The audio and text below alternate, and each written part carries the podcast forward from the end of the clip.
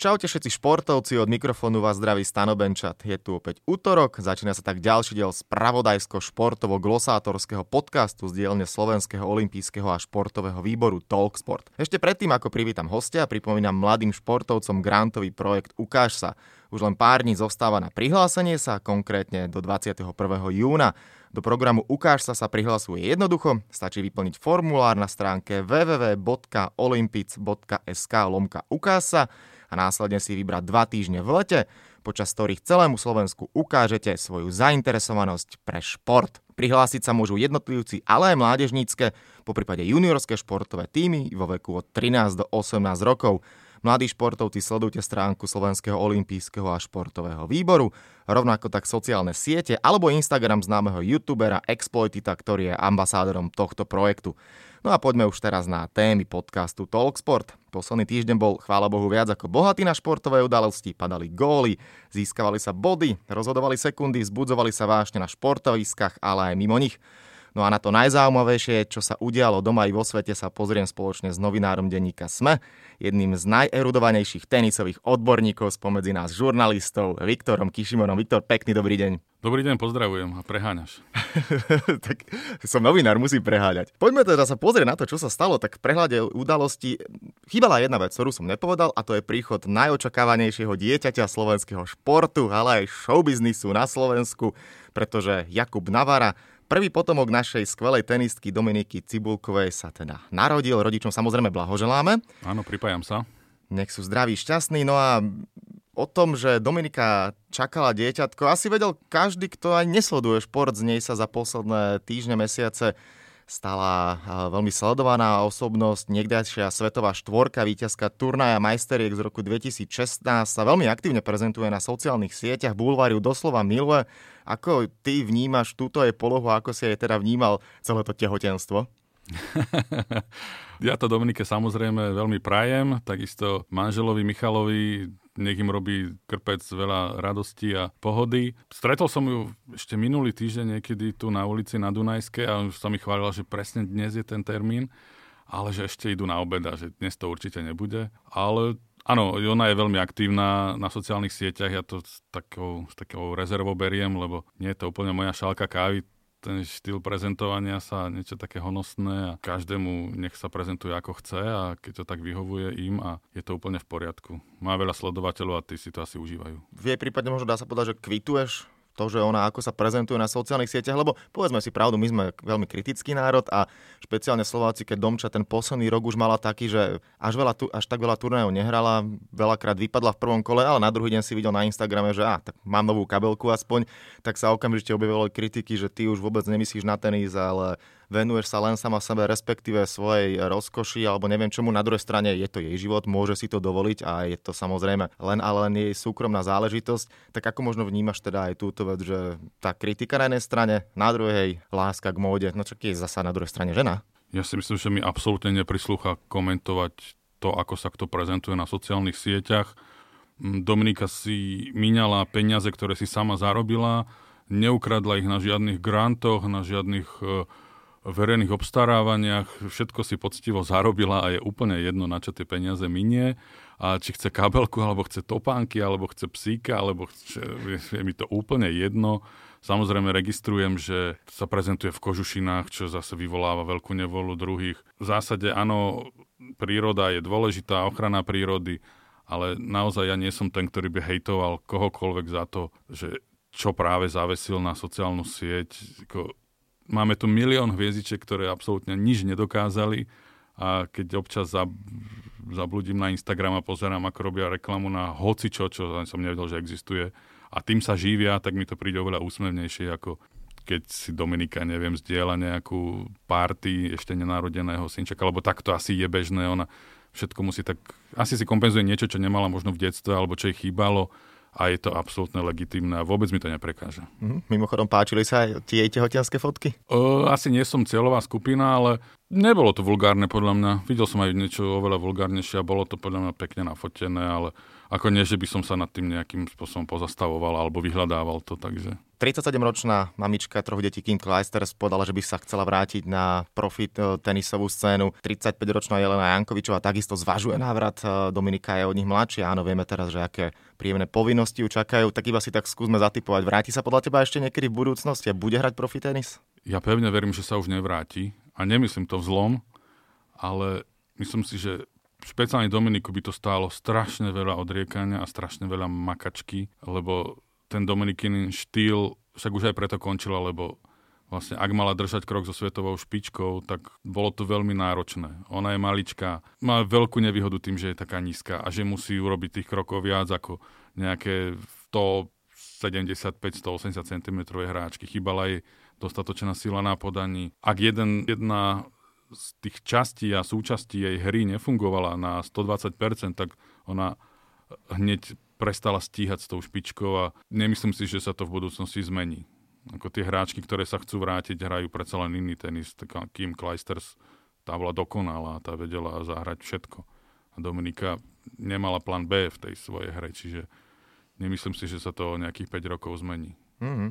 No, toľko teda pôrod roka pri tenise, ale môžeme zostať. Pozrieme sa ale na Inú stránku počas posledných dní je znova hustlá atmosféra pod pokrievkou v slovenskom tenise. Hrala sa a vrcholila tenisová extraliga, ktorej priebeh a okolnosti polarizovali zainteresovaných hráči na čele s Filipom Poláškom, hoď aj tréner vlastne na jeden zápas, opäť hráč, to je legendárny Dominik Hrbatý.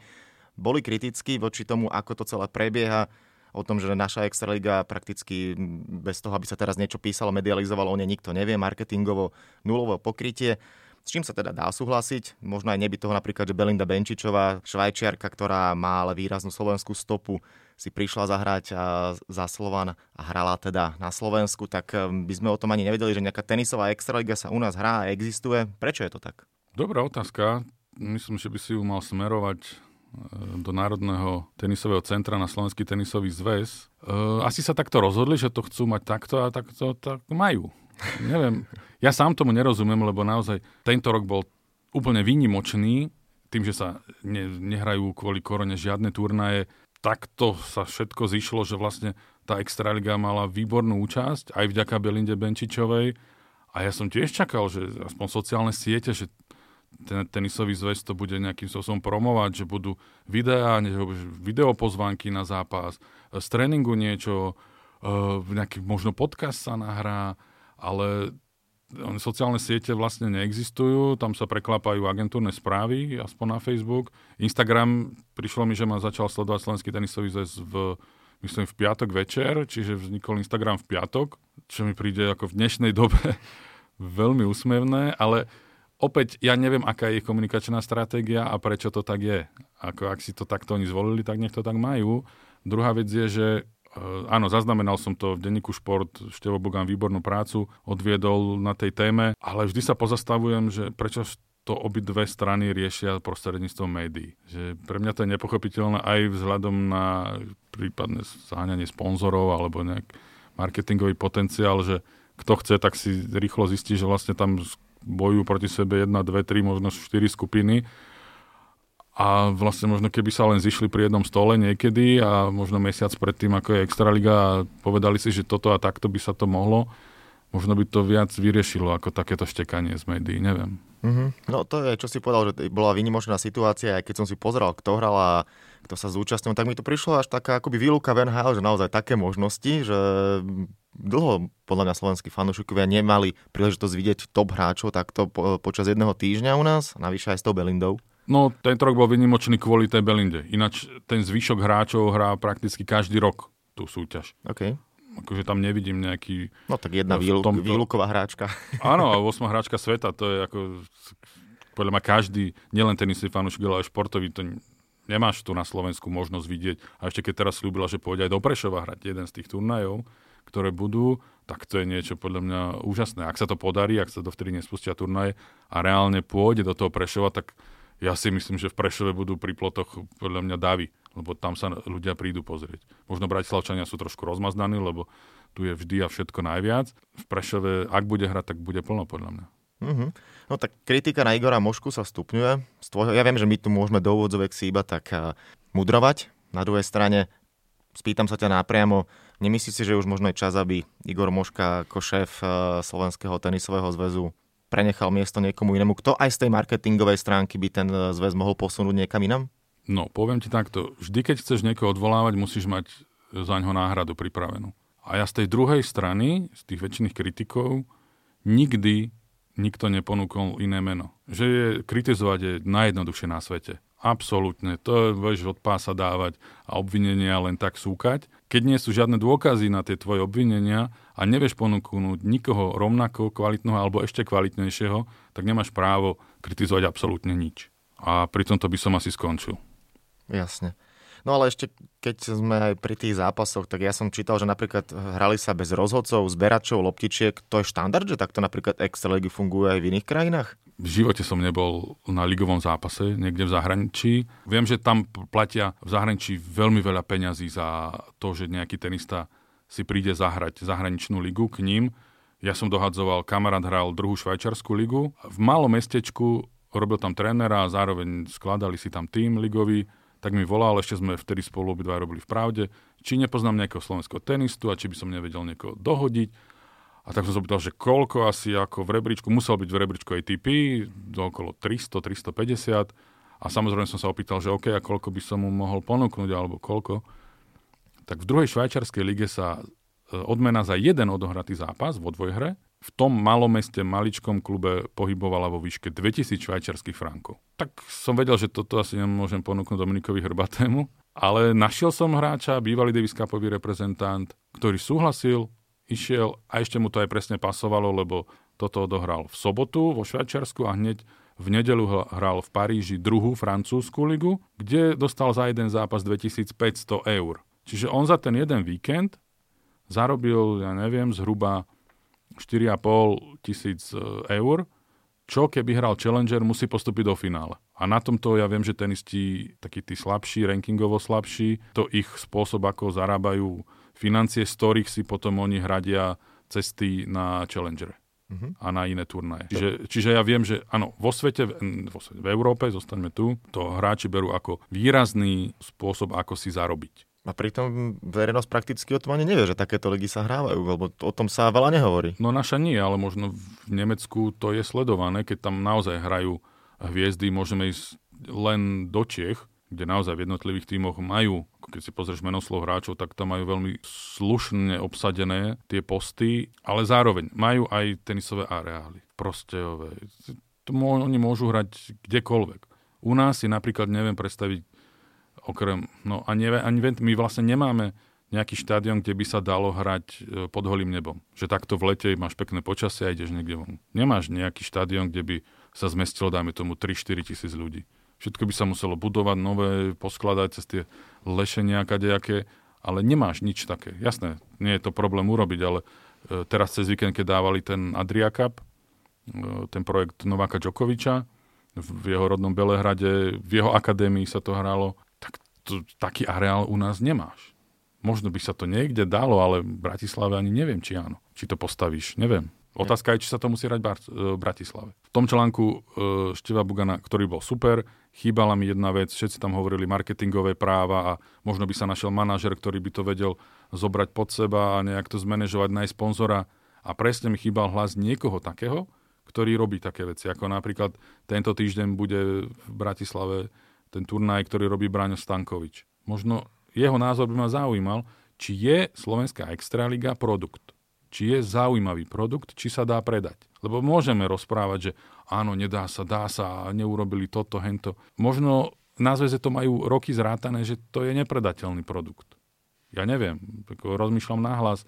Neviem, možno Braňo Stankovič by k tomu vedel povedať viac, že či to má zmysel rozmýšľať. A zase, kto vie, že kto by hral na budúci rok? Chcú to hrať v decembri je to správna cesta, lebo potom je tu druhá strana, všetci tenisti pláču, že majú málo času na regeneráciu a potrebujú viac voľna. A zrazu príde návrh, že oni by hrali aj v decembri. No ako, mne to príde, že každou treťou vetou si každý odporuje v tom, čo rozpráva a ne, nevidím v tom zmysel porovnávanie s Čechmi. My sa tam nemáme čo porovnávať, pre Boha. Že oni si vedia zložiť tým. Jasné, ale oni majú v top 40, myslím, 4 alebo 5 hráčok. V top 100 majú asi 8 Koľko máme my? Jednu. Koho my chceme pozerať v týchto zápasoch extraligových? Máme tri hráčky, štyri maximálne. Pri všetkej úcte my sa neviem, s kým môžeme porovnávať. No, s málo kým. No, toľko teda táto tenisová debata. Ale keď sme tak vo švungu, poďme ďalej šiť horúcou ihlou. Uh, veci sa totiž dejú aj v futbale a hokeji. Reštart Fortuna ligy je za nami. Slovan sa na triumf natrápil, Dunajská streda excelovala, Žilina takisto vyhrala, zdolala Trnavu.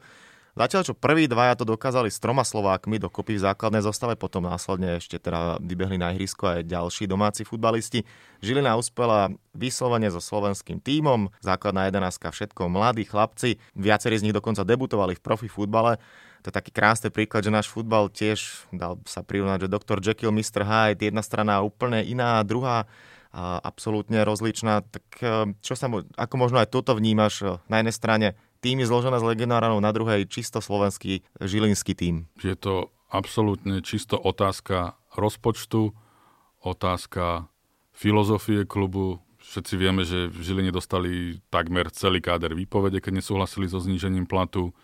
Dunajská streda má zase bohatého majiteľa, tie najvyššie ambície a robia si to tak, ako si myslel, že to je dobré Myslím si, že nie je tam ambícia pomôcť slovenskému futbalu, okrem možno zlepšenia koeficientu pohárového v Európe, ale je to ich úplné právo a ak sa možno, neviem, nesprísnia pravidlá ligové, ja neviem, že či môže hrať toľko a toľko legionárov, priznám sa, ja to nemám naštudované, že či vôbec nejaké pravidlá sú alebo nie sú, aby hrávali, ja neviem, do 21 rokov aspoň traja hráči v základnej zostave. Ja neviem, že či toto je cesta, alebo nie. Neviem to posúdiť, je to, všetko sú to súkromné firmy, ktoré robia všetko preto, aby sa im oplatilo robiť ten futbal a ak im to vychádza takýmto modelom, tak nech to tak robia.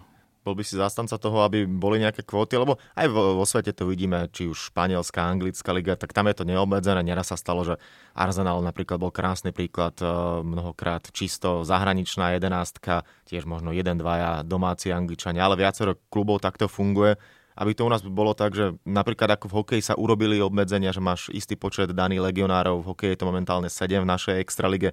Niečo podobné aby bolo aj vo futbale? Ja si myslím, že kvóty nikdy nič dobré nepriniesli a prečo by som mal ja komplikovať niekomu podnikanie, lebo oni sa snažia podnikať v tom biznise a prečo ja by som ich mal obmedzovať, tak nech si to robia ako to chcú sú to ich peniaze, ktoré do toho investujú.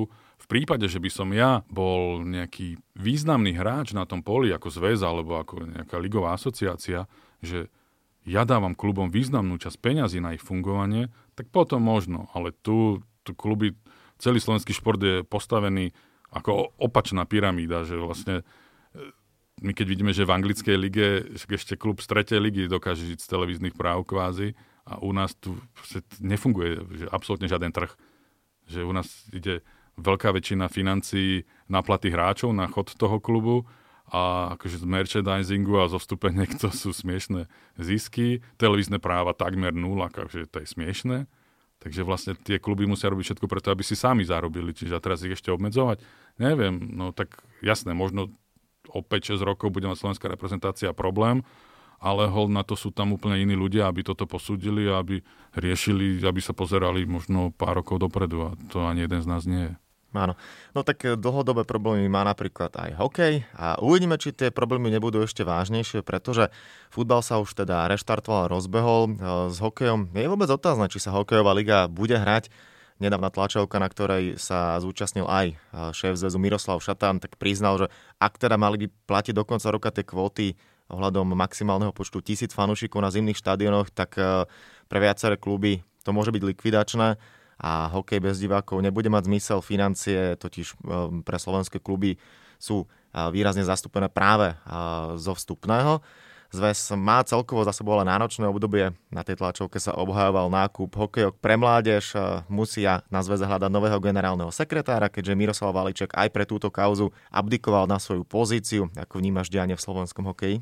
Veľmi z a veľmi obmedzene, ale zabávam sa na tom, pretože opäť existujú, ja neviem, dve skupiny možno, alebo minimálne dve skupiny. E, zabávam sa na tom, ako každého pol roka alebo každý rok je Rišo Lindner zbožňovaný, nenávidený a tak sa to kade ako melie podľa toho, koľko peňazí získa pre kluby a podľa toho je obľúbený. Už som to písal na Facebooku aj v jednej takej debate, že keby som, som mal rozhodovať, ja určite nezachraňujem súkromné kluby. Ja ako zväz určite ten zisk z majstrovstiev sveta, ani časť z neho by som respektíve časť. Poďme sa baviť o tom, akú časť. Lebo nikde to nie je uvedené, či chcem 10% tých 4 miliónov dať klubom, čo ich vlastne nejakým spôsobom nezachráni a koľko, jaká tá časť. Ako polovicu určite nie, 20%, možno 30%, asi nie. Ale to som ja. Ja si nemyslím, že by sme mali sanovať súkromné kluby, ale lobbying je veľmi silný a rozhodovať, hlasovať o tom budú vlastne samotné kluby, čiže asi to bude rozhodnuté prospech klubov, predpokladám. Neviem, či veľmi predbieham, ty vieš určite oveľa viac z hokeja ako ja ale asi sú tam veľké tlaky. No ja ešte na tej e, tlačovke však som sa aj zúčastnil a keď som sa aj pýtal Mira Šatana, že ako to vlastne je s tým, že či už niekto bol vyjednávať na vláde, ako často sa po prípade s niekým rozprávali, tak hovorí, že on osobne nebol zatiaľ. A možno toto je taký ten jeden zo zlomových bodov, mi to príde, že my sa však rozprávame je pondelok, tak dneska ráno boli kolotočári do úvodzovek urobili protest, zablokovali diálnicu. Predtým chceli blokovať diálnicu majiteľia posilňovní a podobne. A zo športu mi to zďal príde také, že taká vyčkávacia taktika, ako by všetci čakajú, že sa to uvoľní, lebo už naozaj, keď sú aj nočné bary otvorené, myslím, že aj Ivan Kmotrik mladší s tým často uh, argumentuje, že jednoducho môžeš ísť oni to tak naozaj už na striptease a neviem čo, ale futbaloví fanúšikovia nie, alebo teda športoví, na, na šport nie. Pritom keď som aj pozeral ten zápas so Žiliny očkom, tak žiadne rozostupy medzi fanúšikmi neboli, tam ľudia sedeli vedľa seba. Tak je to také úsmevné, že na ten šport sa akoby zabúda, tak mne tam chýba väčší, väčší tlak jedného zväzu, druhého zväzu, aj tých ľudí, lebo toto reálne smeruje k tomu, že ten šport u nás na Slovensku už teraz, ako je veľmi podimenzovaný a v akej je priepasti, tak eh, keď naozaj by nastal ten najčiernejší model a najčiernejší scenár, že hokejová liga by sa nezačala, tak to je pre mňa koniec hokeja pomaly na Slovensku. Isté, tí fanúškovia sú problém. Úplne pokojne by som ich na futbale štadióny pokojne pustil, vonku tam sa rozptýlia a myslím si, že je najvinné predpoklad, že zrazu keď ich pustíš, tak zrazu budú plné štadióny. Ani doteraz neboli, takže je to úplne v poriadku. Eh, čo sa týka tohto, že Miro na rokovania. Všetko je otázka toho, ja neviem, na základe čoho zvolili Miroslava Šatana na post prezidenta Slovenského zväzu ľadového hokeja. Ja ho úplne nepoznám, nepoznám jeho manažerské kvality. Ak ho zvolili, pretože má meno, tak za ním by mal stať nejaký veľmi silný manažer, ktorý by mu dával impulzy, že poďme robiť toto a tamto a zoberiem si na to rokovanie Miroslava Šatana, lebo obrazne povedané, všetci sa z neho pokakajú, keď prídem na ministerstvo s Miroslavom Šatanom, tak áno, to je tá legenda a každý vie, čo robil, keď pozeral finále majstrovstiev sveta v hokeji a proste jeho prítomnosť na akomkoľvek rokovaní zaváži. Lenže ja ho nepoznám, jeho manažerské skills, že či to on vie sám iniciovať, alebo nie. Ak nie, tak tam musí mať človeka, ktorý to bude za ňoho robiť. A áno, Miroša tam bude len taký ten, taká tá postavička, že ty si naša hviezda a budeš presviečať tých politikov, lebo tebe uveria, ja som obyčajný funkcionár, mňa nikto nepozná, ale teba každý pozná. Neviem, ako to tam funguje, neviem, či on prichádza s vlastnými nápadmi a s nejakou iniciatívou. Neviem, preto ja nechcem špekulovať o tom, ako to je. Jasne, no tak ale v každom prípade budeme dúfať, že aj nejaké rokovania teda na vláde budú, aby sa ten šport u nás eh, posunul a aby, a ešte raz to poviem, nepadol do ešte väčšej priepasti. No, keď sme pri kontroverziách, tak ešte v eh, podcaste Talksport vyťahnem jednu, nie teraz už spojenú so slovenským športom, ale svetovým. Bývalý prezident Medzinárodnej asociácie atletických federácií IAAF, dnes teda Svetová atletika, eh, Lamin Diak na súde priznal, že odkladal disciplinárne konania ruských atlétov, ktorí mali pozitívne dopingové nálezy. Chcel tak zajistiť organizácii financie od sponzorov. 87-ročný funkcionár zo Senegalu čili obvineniam z korupcie a z prenevery. Ak ho uznajú vinného, hrozí mu až 10 rokov väzenia. Prekvapí ťa ešte niečo v spojitosti Rusko a doping? Mňa by neprekvapilo nič v spojitosti profesionálny šport a doping. Ako Rusko samozrejme tam to robili úplne na hulváta a akurát všetci sa vždy boja zakročiť. Ja nemám e, vôbec, nie som naivný a Nemyslím si, že v USA to nie že vo, vo Veľkej Británii, že u nás to nie že my sme mali tiež kopec pozitívnych športovcov a ja mám absolútne každému, kto bol raz pozitívne testovaný obrovský dešpekt a nikdy v živote mu už nebudem fandiť. A je mi úplne jedno, ako, či, ho, či sa nechalo klamať, alebo či to bral dobrovoľne. Proste to sa nerobí, to je, fair play je najviac, čo sa dá. A kto poruší fair play pravidla, tak ten nemá čo robiť v športe, podľa mňa. Ale a rozumiem všetkým tlakom, biznis, funkcionári, vlastne tí športovci vlastne nič iné nevedia, hej, čiže čo teraz zostanú na ulici a čo budú robiť. A, čiže asi sú aj mnohí v takej situácii, že nemajú na výber, ale doping je zóna, do ktorej by som ja nikdy nevkročil, ani keby som bol akýkoľvek športovec. A ten, kto to raz urobil, tak ten musí niesť následky. A aj tí funkcionári, ktorí to roky prehliadali, tak podľa mňa by už nemali tam, a sú tam podľa mňa stále roky všetci tí istí, takže je to smutné, ale tak každý vie asi nejaký príbeh o nejakom dopingu, ktorý sa dozvedel možno o 20 rokov z nejakej autobiografickej knižky. Áno, no však aj Lance Armstrong opäť sa jeho meno spomína, pretože točí, točí sa o ňom nejaký film alebo teda dokument, následne potom si čítaš, ako chce predať sídlo, nechce predať sídlo. Takže vlastne jemu ten doping na jednej strane dostal ho hore, čo sme vtedy samozrejme nikto ešte nevedel, keď e, vyhral 7 krát Tour de France. Následne sa priznal, ale stále vlastne to jeho meno žije a to je podľa mňa niekedy až na škodu, že ja by som za ním urobil hrubú čiaru a proste ten človek nie je absolútne vyradený z nejakého života, ale pri Lansovi je to možno až nemožné. Isté, ale šport sú zároveň aj príbehy. A keď je teraz uh, Armstrong náchylný rozprávať o tom, ja ako novinár by som rád sa s ním porozprával. Prečo, ako, kto ešte. A to je podľa mňa strašne zaujímavé, nahliadnúť do duše toho športovca, že prečo on mal za sebou strašne ťažký príbeh. Ja neviem, ako porovnávať to, podľa mňa nikto z nás to nezažil. Mňa by to zaujímalo, rozprávať sa s ním. A s každým takýmto pozitívne testovaným športovcom, či Slovákom alebo zahraničným, nejakým slávnym, že prečo do toho išiel. Každý má iný príbeh a iný dôvod asi. Keď sme išli hrať finále Davis Cupu, tak ty si vlastne odhalil kauzu Karola Beka. Odtedy si sa s ním o tom rozprával? Ja som neodhalil, ja som bol iba prvý, čo o tom napísal. No, tak Vedeli, vedelo o tom viacero novinárov, ale však do škandálov málo kto sa bude púšťať. A navyše ja som uviedol zlú informáciu, ktorú som mal od svojich zdrojov, že Karol bol pozitívny na THC, na marihuanu, čomu som bol ešte nachylný veriť, lebo na tvrdý doping by som neveril nikdy, ale stalo sa. Nerozprával som sa, Karol mi povedal, my sme spolu občas v tej mládežnických kategóriách hrali tenis proti sebe ja som mu aj radil, vtedy písal som mu komunikuj, prosím ťa, len nemlč, ak niečo vieš, lebo pravda vždy vyjde najavo. E, nepočúval ma a vtedy povedal, že už ti nikdy nedám rozhovor a dodržal to doteraz. Aj keď som s ním robil rozhovor ako s trénerom Lukáša Lacka, tak som musel podať mikrofón Lukášovi Lackovi a ja som povedal Lukášovi, čo sa má opýtať Karola Beka a on sa to pýtal a takto bizarne vznikal rozhovor. Ale ako pozdravíme sa, ale rozhovor mi už nedá. Ja to rešpektujem, je to jeho voľba a asi to tak je aj dobre.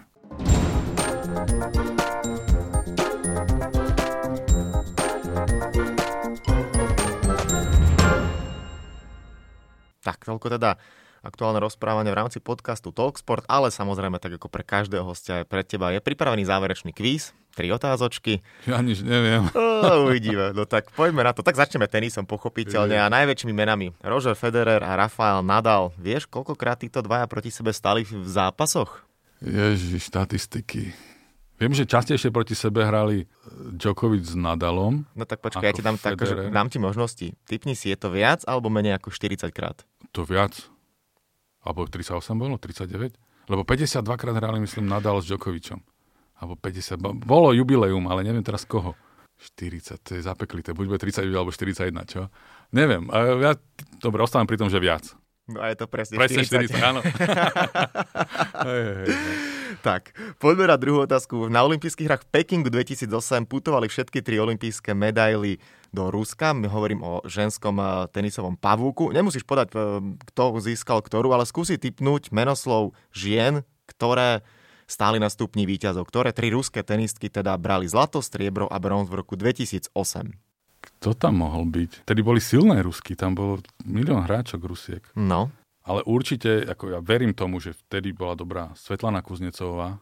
Bola, ale ona nemá medailu. Nemá medailu? No, tak musím už s mojim obľúben, mojej obľúbenej Jelene Dementejovej. Získala zlato? Yes. Vieš, ale tam ich bolo veľa, že ja viem, kto tam mohol byť. Šarapová, dúfam, nie, tu nemám nie, rád. Tá, dobre. Nie, dobre, tak sestra niekoho?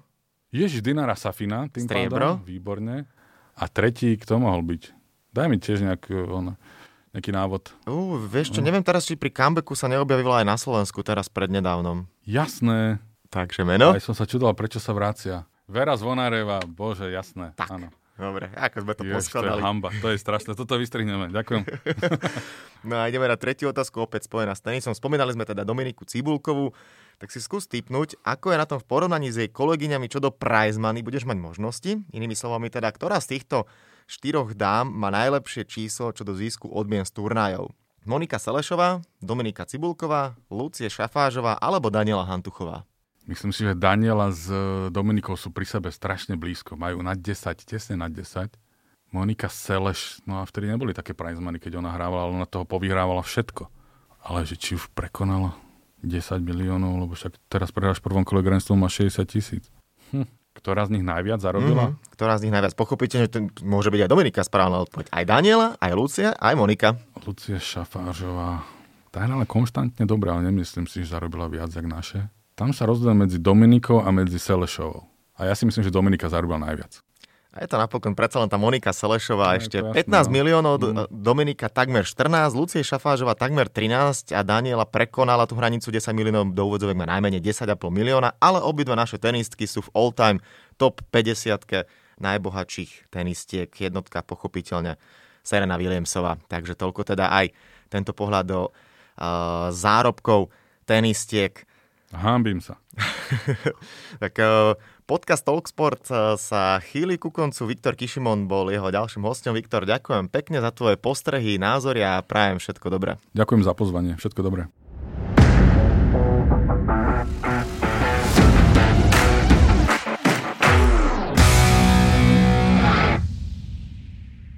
Tak a to je na tentokrát všetko. Dúfam, že sa vám náš podcast Talksport páčil. Prihláste sa na jeho odoberanie vo svojej podcastovej mobilnej aplikácii na platformách Google Podcasty, Apple Podcasty a Spotify. Podcast môžete podporiť tým, že ho odporúčite niekomu z okolia, alebo náš podcast ohodnotíte na Apple Podcastoch, veľmi nám to pomôže. Všetky podcasty Talksport, ako aj olympijské podcasty nájdete na stránke www.olympic.sk lomka podcasty. Svoje postrehy, názory na aktuálny podcast mi pokojne napíšte na môj mail stanobencat.gmail.com Vo štvrtok vás znova rád privítam s olympijským podcastom. Volám sa Stanislav Benčat a budem sa na vás tešiť pri ďalšom dieli. Zatiaľ sa majte. Podcast Talksport vám prináša exkluzívny partner Slovenského olympijského a športového výboru, spoločnosť Typos, generálni partneri Toyota a 4F, hlavní partneri Dôvera, Bila, Slovenská sporiteľňa, Kooperativa SPP Matador a partner Granden.